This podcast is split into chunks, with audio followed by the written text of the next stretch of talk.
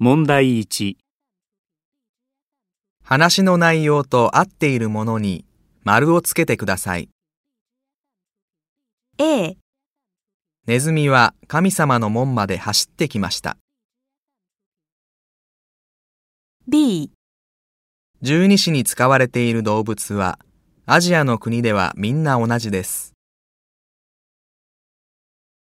C、元日の朝、一番早く神様の門に入ったのはネズミです。